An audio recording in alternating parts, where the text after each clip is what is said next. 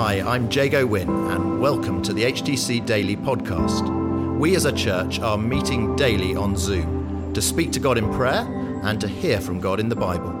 For those of you who can't join us live or who want to listen again, we're featuring the daily Bible thought as we journey through Matthew's Gospel in the first part of 2021, and we're also including how we're being encouraged to pray each day.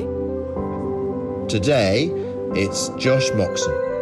We've just got past kind of the Sermon on the Mount, some of the the best moral teaching. In fact, moral teaching that hasn't been moved on from um, ever. And so we've come off the back of Jesus holding really high standards in, the area of, of moral teaching and what he calls out of people uh, like you and me today. Um, and this is where we get to. It's Matthew chapter 9 it says jesus stepped into a boat crossed over and came to his own town.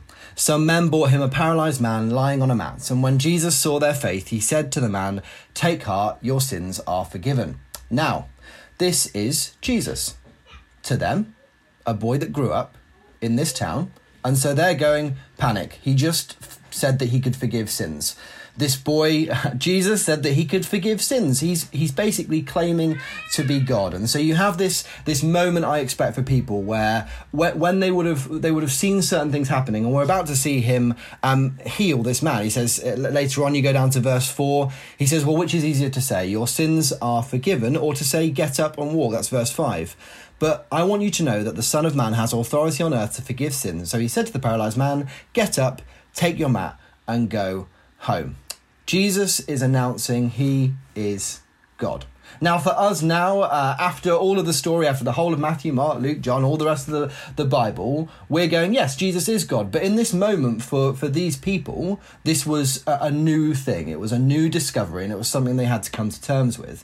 And so for us to today, we're looking and we're going, actually, Jesus is God. Let's take a moment to re recognize for ourselves that Jesus is God. That's what this passage is telling us, is that if he's able to forgive sins, and we believe that he is, if he's able to heal, which we see that he can, like the crowd were in verse 8, we should be filled with awe and we should praise God again for who Jesus is and what that means right now. That this authority was given from God to his Son, and now we can enter into that through the Holy Spirit in us. And so there's a there's a reaction here to the power of having power over sin, having power to heal, meaning Jesus is God. And therefore, we can step into this thing of saying, okay, we're going to recognize this morning that Jesus is God afresh. We're going to do that today as HTC Daily and recognize that Jesus is God, that we are renewed eternally through from sin we can be renewed but we can also be renewed in the here and now from from physical things that are going on that we can know healing um, because of who jesus is. Uh, and we carry on it comes to the calling of matthew and uh, verse 9 uh, it says, As Jesus went on from there, he saw a man named Matthew sitting at the tax collector's booth. Follow me, he told him, and Matthew got up and followed him. I, I always wonder whether it was really as quick as all that uh, with all these disciples. It seems they go immediately. And I, and I wonder whether there is something for us in saying how quickly are we willing to respond to Jesus. But I don't want to necessarily get into that this morning. What I want, what I want to say about Matthew is that he was somebody who was working for Rome, likely uh, as as a Jew, right? And so he's not really liked. He's doing the, he, he's kind of a traitor. And Jesus is going, follow me. And people are saying, why does this teacher eat, this is verse 11, with tax collectors and sinners? Jesus was known for being somebody who was around the, the lost and the least and the, and the people who society had shunned. And Jesus responds in his very Jesus way, I've not come for the righteous, but for sinners. So I think it's important again this morning for us to remember. I've got loads of R's this morning. I, have noticed that all my words started with R. It wasn't deliberate. I'm not trying to be Anglican, but it, but it, they all start with R. Um, and re- to remember who Jesus came for, which kind of what it does is it does a couple of things. It qualifies every single person on this call because he came for sinners. He came for not the righteous, but he came came for all of us. So it qualifies us. But it also, I hope, helps us to realize how we should respond to the world around us. That if we are now carriers of this truth of who Jesus is, that He is God, then it, we don't have to try and decide who this could be for. We say, actually, we carry this for our whole world because this is the standard that Jesus sets. And then there's a, a little bit of a chat uh, around fasting. Um, but what I want to zoom in on now is verse um, 16 says this No one sews a patch of unshrunk cloth on an old garment, for the patch will pull away from the garment, making the tear worse. Neither do people pour new wine into old wineskins. If they do, the skins will burst, and the wine will run out, and the wineskins will be ruined. No, they pour new wine into new wineskins, and both are preserved.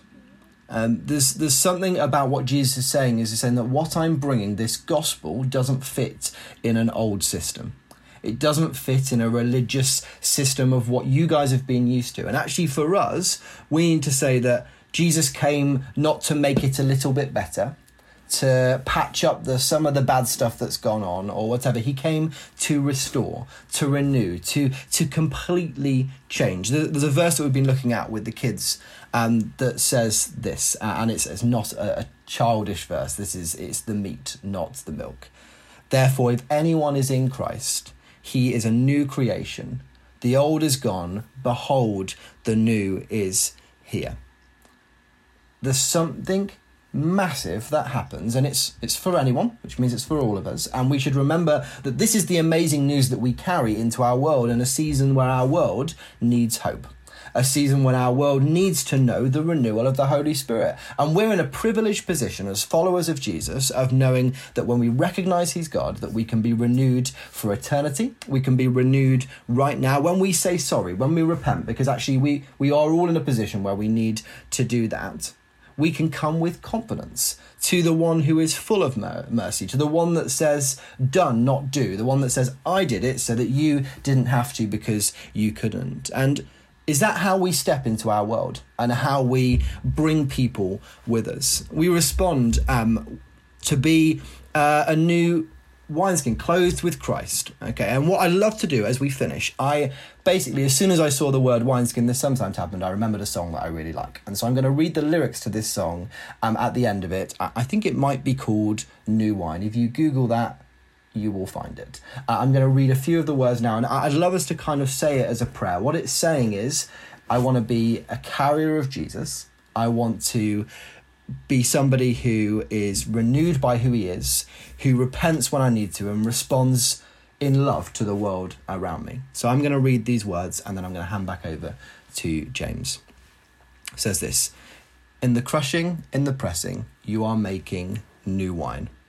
In the soil, I now surrender, you are breaking new ground. So make me your vessel. Make me an offering. Make me whatever you want me to be. I came here with nothing but all that you have given me. Jesus, bring new wine out of me. Because where there is new wine, there is new power, there is new freedom, and the kingdom is here. I lay down my old flames to carry your new fire today. Amen. We began by looking at a verse in Genesis 28, verse 16, where Jacob was on the run from his family in Genesis and he's in a desert and God reveals himself and and then Jacob awoke from his sleep and said, Surely the Lord is in this place, and I was not aware of it. And we prayed that we would know God's presence with us and trust that He is working, even if we are not aware of it. And then from Matthew, after looking at uh, Jesus and all that He does in healing a paralyzed man and forgiving him, we prayed that we would be transformed from the inside out we prayed for those whom we know who need the healing and forgiving love of Jesus. And like the crowd were filled with awe and praised God, we too praise Jesus with awe for his authority and power to forgive and heal us.